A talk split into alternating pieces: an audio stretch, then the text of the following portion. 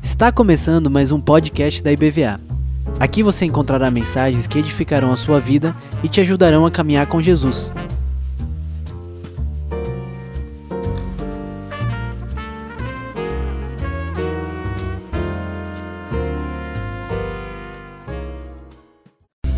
Graça e paz, bom dia, Deus abençoe cada um de vocês. Quem já tem sido abençoado aqui nessa manhã? Às vezes nós entramos assim num culto com desejos no nosso coração, né? Quem, que tá, quem veio aqui hoje está pedindo uma resposta de Deus para a sua vida? A gente não gosta de levantar a mão para dizer isso, né? Mas não tem nenhum problema não, viu? Eu quero terminar a última mensagem da série que eu estou pregando sobre a soberania de Deus na teocracia, quer dizer, no governo de Deus no tempo de Israel. Eu comecei falando dos escolhidos e voltei depois passeamos em Êxodo semana passada e eu vou terminar hoje contando uma história. É um livro pequeno que tem na Bíblia, é o livro de Ruth. É logo depois do livro de Juízes, tá bom? Pra, só para você se localizar. Por que dessa história você vai entender, tá bom? Mas eu estou pensando no plano de Deus. Eu estou pensando na soberania de Deus naquilo que Deus está fazendo e está executando. Deus jamais perde o controle de nada. Você pode guardar essa frase. Deus não perde o controle de nada, absolutamente nada. Ele tem todo o poder e ele tem todo o controle na sua vida. Capítulo 1 de Ruth diz assim: nos dias em que julgavam os juízes, isso já está no finalzinho do tempo dos juízes, houve fome na terra. E um homem de Belém de Judá saiu a habitar na terra de Moabe.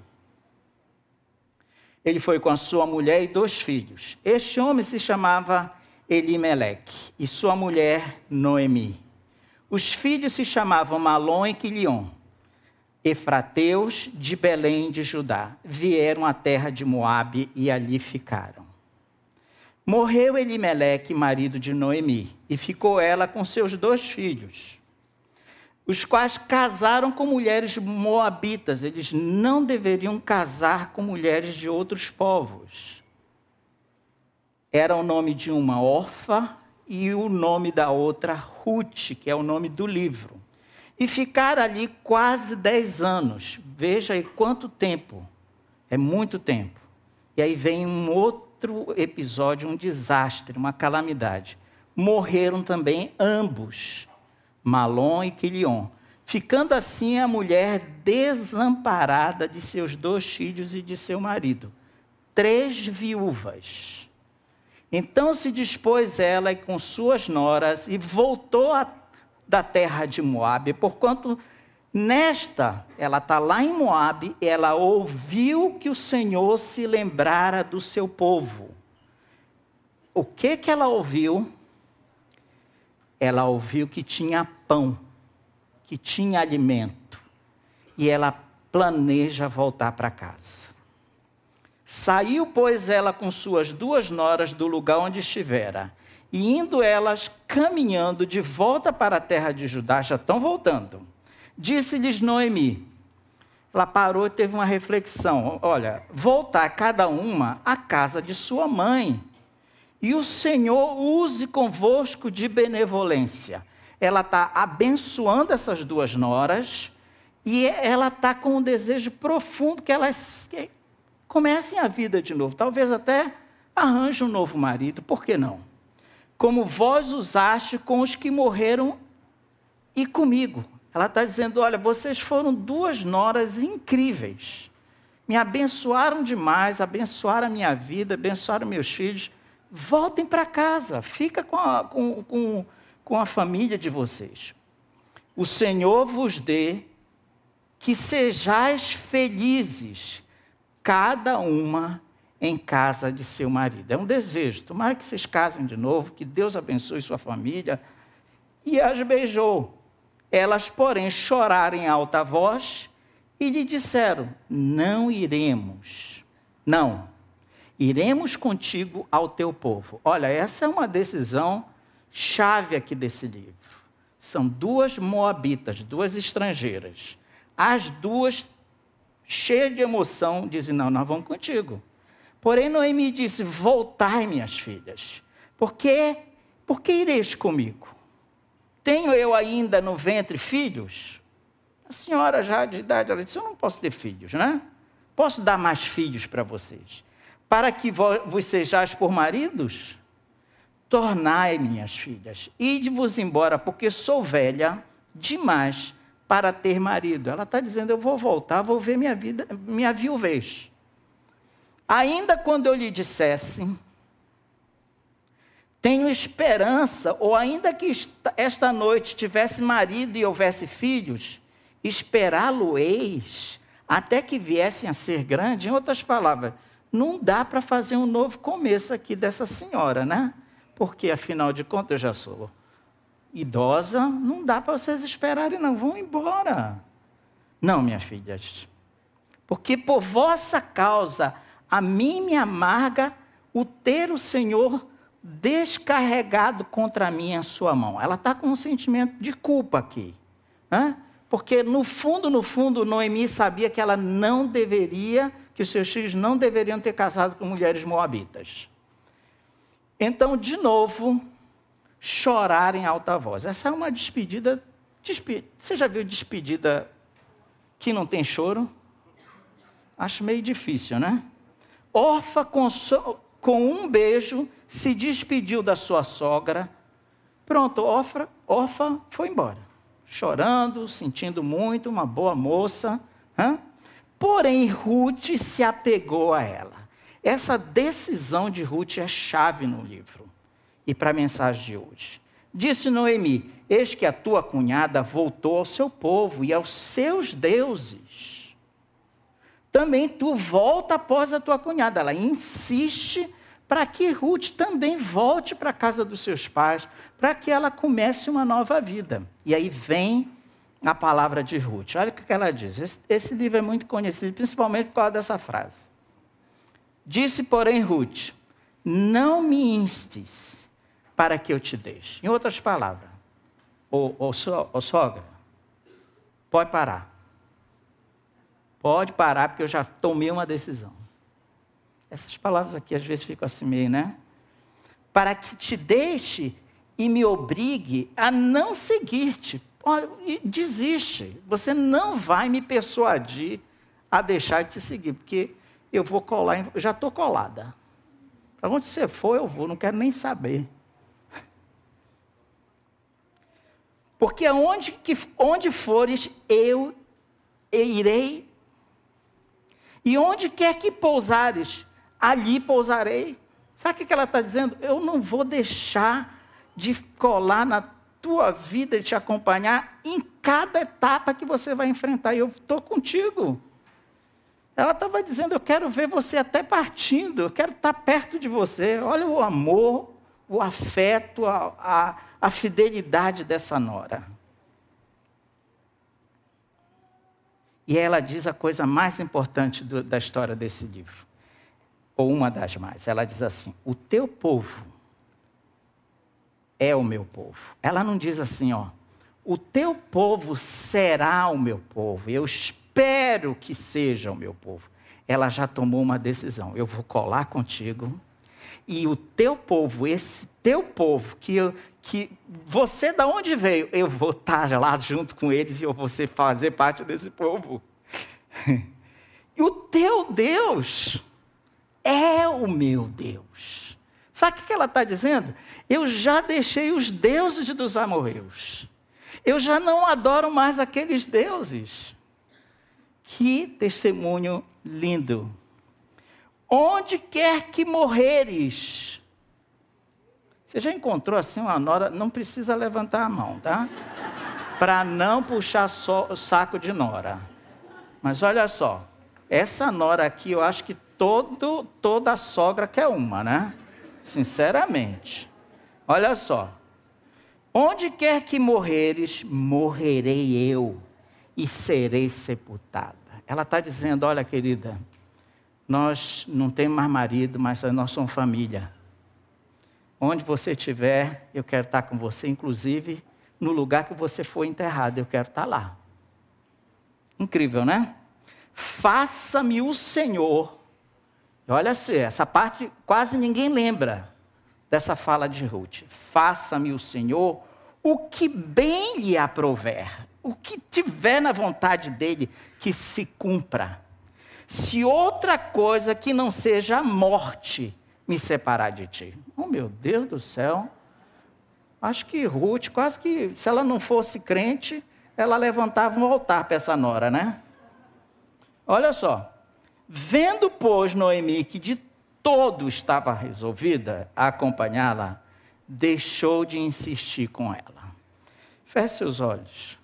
Peça a Deus, nesse tempo que nós temos aqui, para o Espírito de Deus falar no teu coração. O tema dessa mensagem é: Ele reina no cumprimento do seu plano, plano de Deus. Pai, olha para cada pessoa que está aqui, os que estão online. Tu conheces, Senhor, cada uma dessas pessoas melhor do que qualquer parente, qualquer amigo, qualquer pessoa na nossa família tu conheces. Essa história de Ruth, Senhor, é uma história fascinante, mas tu conheces os detalhes dessa história e te agradecemos que ela chegou até nós nessa manhã para que possamos ouvir a tua voz, que o teu Espírito fale conosco. É o que eu te peço em nome de Jesus. Eu vou passar rapidamente nessa introdução, tá? Porque olha só, só para vocês terem ideia do que está acontecendo. Lembra quando o povo saiu do Egito? Eles estão para entrar na terra prometida. Josué já está idoso. Josué morre. E Deus fala com eles que eles têm que cumprir aquela aliança. Lembra da aliança da obediência, do capítulo 28, 29 de Deuteronômio? Ele está ali, naquele momento, o povo entra na terra e eles só precisavam fazer uma coisa: eles só precisavam obedecer a Deus. Você acha que Deus exige muito da gente? Tem pessoas que acham que Deus exige demais. Querido, Deus espera de você a sua obediência. Isso é o suficiente. Porque se você é obediente a Deus, você é fiel a Deus. Se você é obediente a Deus, você vai amar a Deus. Se você é obediente a Deus, você vai fazer a vontade de Deus. Não é verdade? Então a gente precisa cultivar isso. O que, que aconteceu? O povo entrou e Deus disse: Olha, eu não tirei todo mundo daqui, não. Tem vários inimigos aqui. Eu quero que vocês tirem eles daqui. A terra é boa. A promessa está aí. Dividiu tudo direitinho. Essa pedaço aqui é da tribo tal, essa da tribo tal. Agora, entre na terra e tomem posse. O que, que eles tinham que fazer? Tirar os inimigos. Depois você lê o livro de Juízes, que você vai ver o que, que eles fizeram. Fizeram acordos. Não tiraram os inimigos da terra, várias dessas tribos.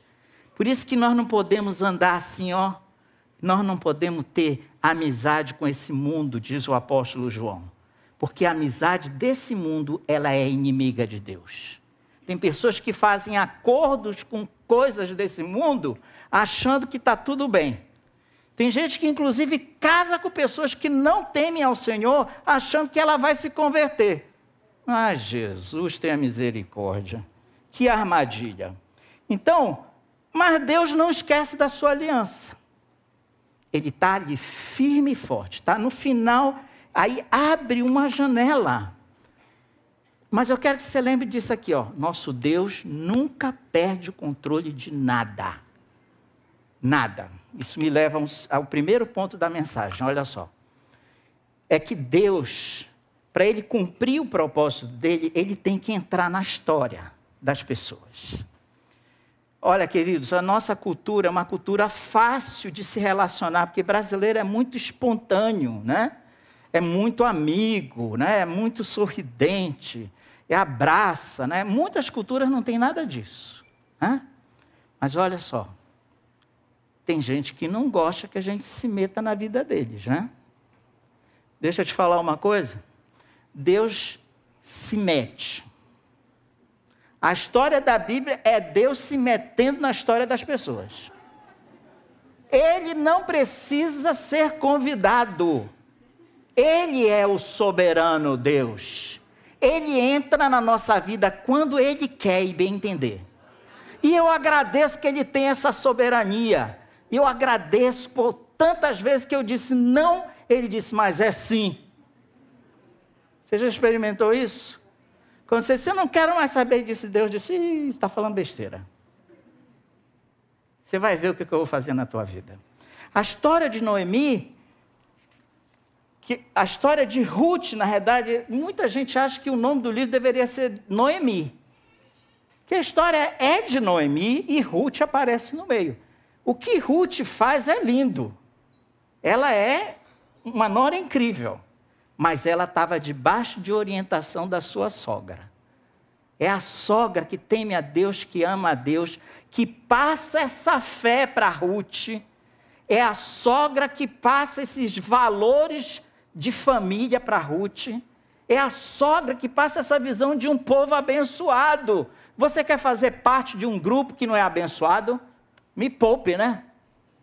Você vai dizer, eu quero fazer parte daquele grupo ali. Eu digo, estou fora, só vejo coisa que não presta, não quero.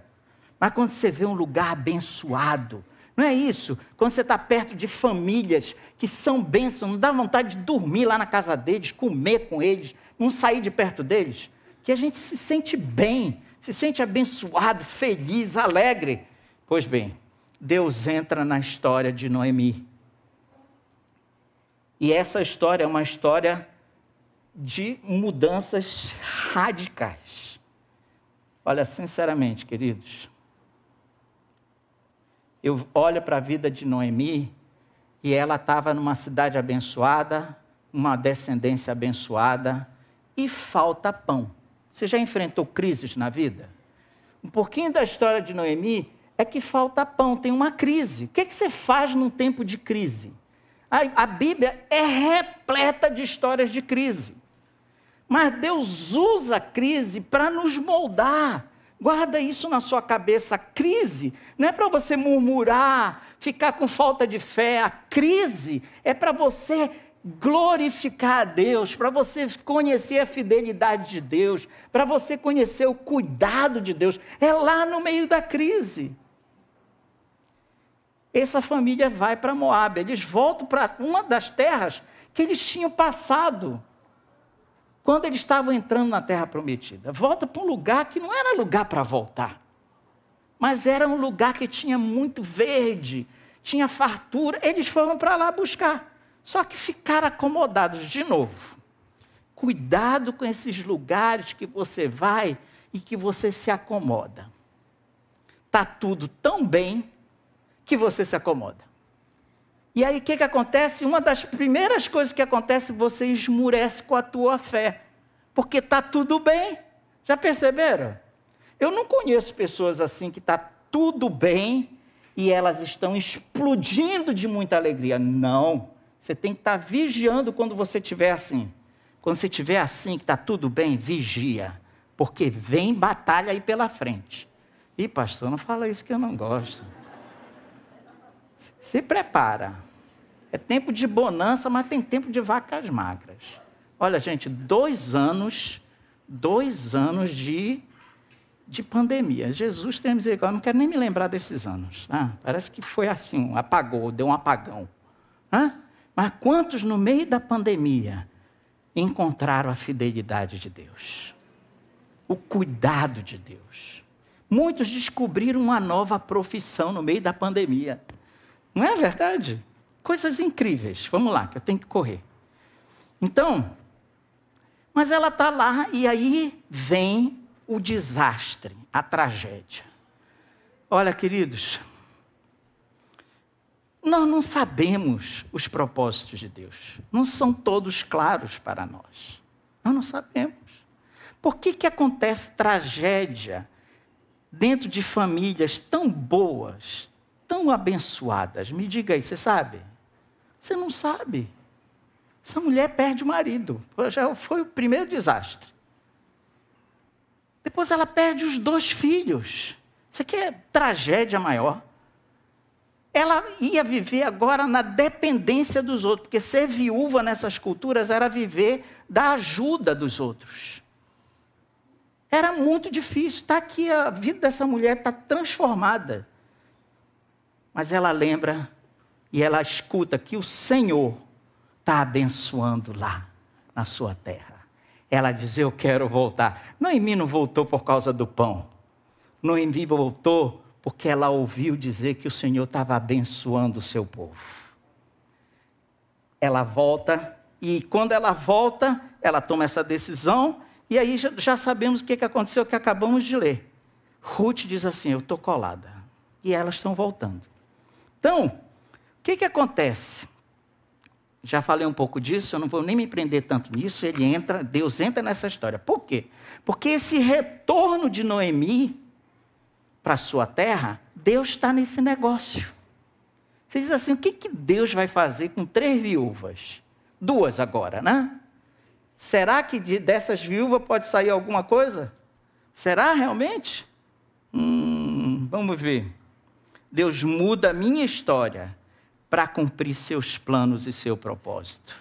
Sabe o que a gente acha? A gente acha que nós somos. Esse mundo tem uma filosofia estranha, diz que nós somos, né? O centro, eu, eu, eu, a minha história, a minha família. Meu... Não, não tem nada a ver com você. Tem a ver com ele, ele, ele, ele, ele, ele. E ele entra na tua história para você fazer parte do plano dele. Então você está aqui, você está ouvindo essa mensagem, sabe por quê? Porque Deus tem um propósito na tua vida. Ele quer fazer coisas através de ti. Mas não são teus planos. Sabe o que ele faz? Ele bagunça os nossos planos. Eu agradeço a Deus que Deus bagunçou os planos da minha vida. Você não é grato a Deus por isso? Não deveria ser. Porque quando Ele entra na nossa vida, Ele faz novas todas as coisas. Não é o que a Bíblia diz, você acredita nisso? Ele entra e faz nova todas as coisas. Então você precisa crer que Deus entra na tua história para mudar teus planos. Ele faz isso. Ele faz história através da tua história. E ele ainda deixa sermos participantes dessa história. Não é maravilhoso? Eu, eu, eu, não quero contar muita história de Moab, não, que vai levar muito tempo. Mas depois leia é, Gênesis 19. Lembra quando Jó, quando Ló sai de Sodoma e Gomorra com a sua família? A mulher vira uma estátua de sal, que não era para olhar para trás, ela olha para trás, vira uma estátua de sal. Ele foge para as montanhas com duas filhas. As duas filhas tiveram uma ideia incrível de incesto. Uma diz assim: não vão ter descendentes. Por que, que não iam ter descendentes? Elas iam morar na montanha sempre, para sempre? Forever? Não. Mas uma teve uma ideia: vou dormir com meu pai, vou me embriagar. Embriaguez causa uma série de problemas, né? Ele deitou com ela, não sabia, não lembrava de nada, engravidou de, e deu o nome para um filho de Moab. Sabe o que quer dizer? Moab é do seu pai. Agora imagina, imagina Moab andando pela rua. Você é filho de quem? Eu, eu, eu, eu, não quero nem fazer piada disso, não, porque eu sinto que esse menino deve ter sofrido muito, esses dois meninos. O outro nasceu da outra filha, Ben-Ami, que significa descendente de um parente. Então, já é um desastre essa família, né? Esses dois se tornam grandes inimigos de Israel, por incrível que pareça. Né? Eles são Ló era sobrinho de Abraão, agora os filhos dele se tornam inimigos do povo de Israel. Vou ler a Bíblia que você vai ver. Moabitas e amor, amorreus são terríveis, ou amonitas, são terríveis inimigos. Pronto. Agora eu termino com essa frase aqui, essa, essa etapa aí. Olha só. Boas intenções nem sempre trazem bons resultados. Quer ver uma coisa? Às vezes eu vejo a pessoa dizendo assim: não, mas a pessoa é tão boa. Digo, querido, você tem que conhecer a pessoa. Quem disse que pelo fato dela ter um, demonstrar uma coisa boa, que é realmente isso? Judas não parecia tão legalzinho? Acho que o cara era legal. Inclusive, ele era o tesoureiro. Quem. todo mundo gosta de ser amigo de tesoureiro, né? Em parte. Mas olha, ele era um ladrão, gente. Ele tirava da bolsa do dinheiro que era da equipe de Jesus e ele simplesmente roubava. Meu Deus do céu! Então, olha só, boa intenção Deus não se impressiona com pessoas assim, com coisas de boa aparência, nem nada disso, não, viu? Porque Deus vê o coração. Bom, já entenderam a história de Moab. Eu estou caminhando para finalizar. Aí o que, que acontece nessa história? Eu não vou ler isso aqui que não vai dar tempo. A lei do levirato era o seguinte. Perdão. A lei do levirato era o seguinte. Oh, meu Deus. Ok, olha só. A lei do levirato havia uma lei que era, não era só do povo de Israel. Era o seguinte: o filho, o, o marido morria. Se ele não tivesse filho, o irmão tinha que dar um filho. O primeiro filho era para gerar uma descendência em termos legais de juízo para o morto. Era como se fosse o filho daquela pessoa como herança para resgatar a herança daquele povo, daquela família. Tá. Então, Noemi não tinha mais filho. Então, o que, que acontece? Ela volta para a terra de Israel e ela volta no período que é o período da colheita. Olha só, gente, como é que Deus faz. Deus não faz nada fora do tempo, gente. Por isso, quando eu vejo gente muito agoniada, já passou o tempo de eu fazer isso, ah, eu, eu agora. Digo, querido, Deus não se atrasa, Deus não perde nada, Ele só está ganhando. Quando você pensa que está perdendo, Ele está ganhando, já está 5 a 0. É, é. Quer ver uma coisa? Jesus veio na plenitude dos tempos. Sabe o que é isso? O tempo perfeito Jesus nasce. E alguém ia dizer assim, mas espera aí, botar um, o rei dos reis, o senhor dos senhores numa manjedoura, isso é brincadeira, né? Lugar fedido. Pois esse para Deus não importa. Às vezes a gente se preocupa com as coisas, circunstâncias, né? Deus é soberano, queridos. Ele está fazendo o plano dele se cumprir. E ele usa os humildes. Ruth é um símbolo de humildade. Essa mulher se humilha elas voltam no período da colheita e elas estão entrando para fazer parte da colheita. E o que, que acontece?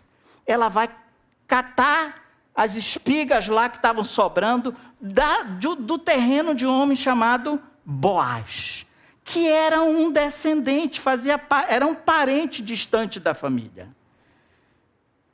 Eu, eu tenho que concluir dizendo isso, gente. Deus usa os humildes. Deus usou e, usou as crianças para dizer: vocês têm que ser como as crianças. Dos pequeninos, Jesus entra em Jerusalém, está tá as crianças adorando, para cumprir a palavra que das crianças, dos pequeninos, sairia um perfeito louvor. Deus usa os rejeitados. Quantas histórias de pessoas rejeitadas na Bíblia? Ou você acha que Deus te escolheu porque você é maravilhoso, maravilhosa? Nós somos rejeitados, nós somos largados, nós somos frutos do pecado desse mundo, da, da, da, da geração de pecado de que nós viemos. Mas Jesus veio e nos resgatou para a sua glória, para o seu louvor. Deus usa mulheres que são estéreis. Como que pode Deus fazer sair de mulher estéril uma descendência? É só o poder de Deus. Deus usa estrangeiros como usa Noemi. E ela está lá colhendo, e a sogra só vai orientando: minha filha, esse rapaz, esse rapaz, Boaz, é parente nosso. Olha, trata ele assim, faz assim. Só que Boaz olha para Ruth e vê a simplicidade daquela mulher, vê a humildade daquela mulher. Essas mulheres, quando iam para o campo pegar as sobras do que eram catadas, elas eram abusadas. Ele disse: Deixa ela ficar no meu campo aqui e protejam essa mulher. Ele mostra bondade. Olha, queridos, Deus usa os humildes. Deus usa os quebrantados de coração. Você quer ver Deus fazer coisa na tua vida? Se quebrante diante de Deus, se humilhe diante de Deus, porque Deus tem coisas tremendas para fazer. É, são os humildes de coração que diz lá em Mateus 5, que verão a Deus. São os humildes de coração. Deus quer usar a tua vida, querido. Deus separou um propósito na tua vida, mas Ele precisa entrar na tua história. Já entrou ele já entrou na tua história. Mas não fica só por aí, não. Você tem que olhar para frente. Que Deus vai usar tudo que Ele está fazendo na tua família, Ele vai usar por um propósito eterno. Você tem que ver dessa forma. Porque do contrário, você se torna uma pessoa voltada para si mesmo. Mas quando você olha para a filha, para genro, para nora e diz assim: você vai ser uma bênção você vai ser uma bênção. Eu sei que Deus vai te usar. Eu sei que Deus vai fazer gerar coisas tremendas através da tua vida. Você que é um sonhador, eu tenho certeza que Deus vai usar os teus sonhos para a glória de Deus. Eu te vejo no campo missionário ganhando vidas para Cristo. Eu te vejo fazendo isso para o Senhor. Eu vejo essa tua filha que está te dando trabalho, quebrantada nos pés do Senhor, arrependida, convertida, cheia do Espírito Santo. É assim que Deus nos vê quando Ele vê o nosso coração quebrantado e cheio de humildade. Ó oh, queridos, eu vou parar aqui e eu quero orar pela tua vida. Eu quero orar pela tua vida, porque Deus está cumprindo o seu plano. Você sabe que você sabe que Ruth vai lá ler Mateus, ela está na genealogia de Jesus, essa moabita também está Raabe, a prostituta. Sabe o que, que Deus está dizendo? Dentro do meu propósito, eu tenho um espaço para te resgatar. Eu tenho um espaço para o perdido. Jesus veio buscar e salvar o que se havia perdido. Feche seus olhos, eu quero orar por ti nessa hora. Para que o Espírito de Deus re renove teu coração nesse propósito, desse plano.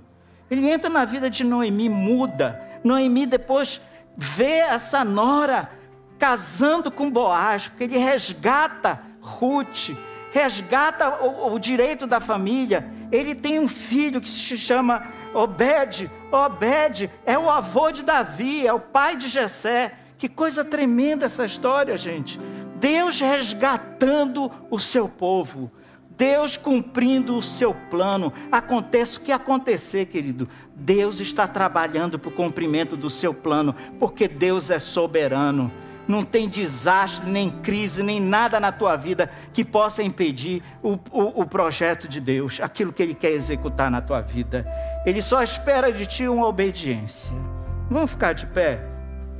Vamos ficar de pé nesse momento?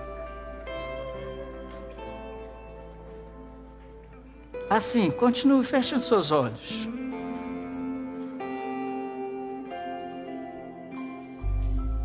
Eu não sei o que, é que você está vivendo. Talvez você esteja vivendo para você mesmo. Talvez você tenha entrado aqui e você tenha pensado nos teus planos, nos teus projetos. Mas meu apelo é em cima do projeto de Deus. Sinceramente, queridos, se você nessa manhã está dizendo assim, eu quero os projetos de Deus na minha vida. Eu quero os planos de Deus na minha vida. Eu quero colocar os meus planos aos pés do Senhor e deixar que o Senhor dirija e conduza e cumpra os seus planos na minha vida. Se você está nesse grupo, a gente já está quase encerrando. Vem para cá, que eu quero orar pela tua vida. Pode vir. Eu quero orar pela tua vida. Deus te conhece, querido. Deus te conhece. Ele sabe por que você vem. Se você está na galeria, eu às vezes sinto que o diabo intimida pessoas que estão na galeria para não ter que se locomover e descer. Em nome de Jesus, não seja intimidado. Se você está no grupo que quer colocar seus planos aos pés do Senhor e dizer: Senhor, eu quero o teu plano na minha vida, pode sair da galeria, venha para cá em nome de Jesus, porque essa tua entrega é uma entrega séria e Deus leva muito em conta. Pode descer, Deus te conhece. Fique livre.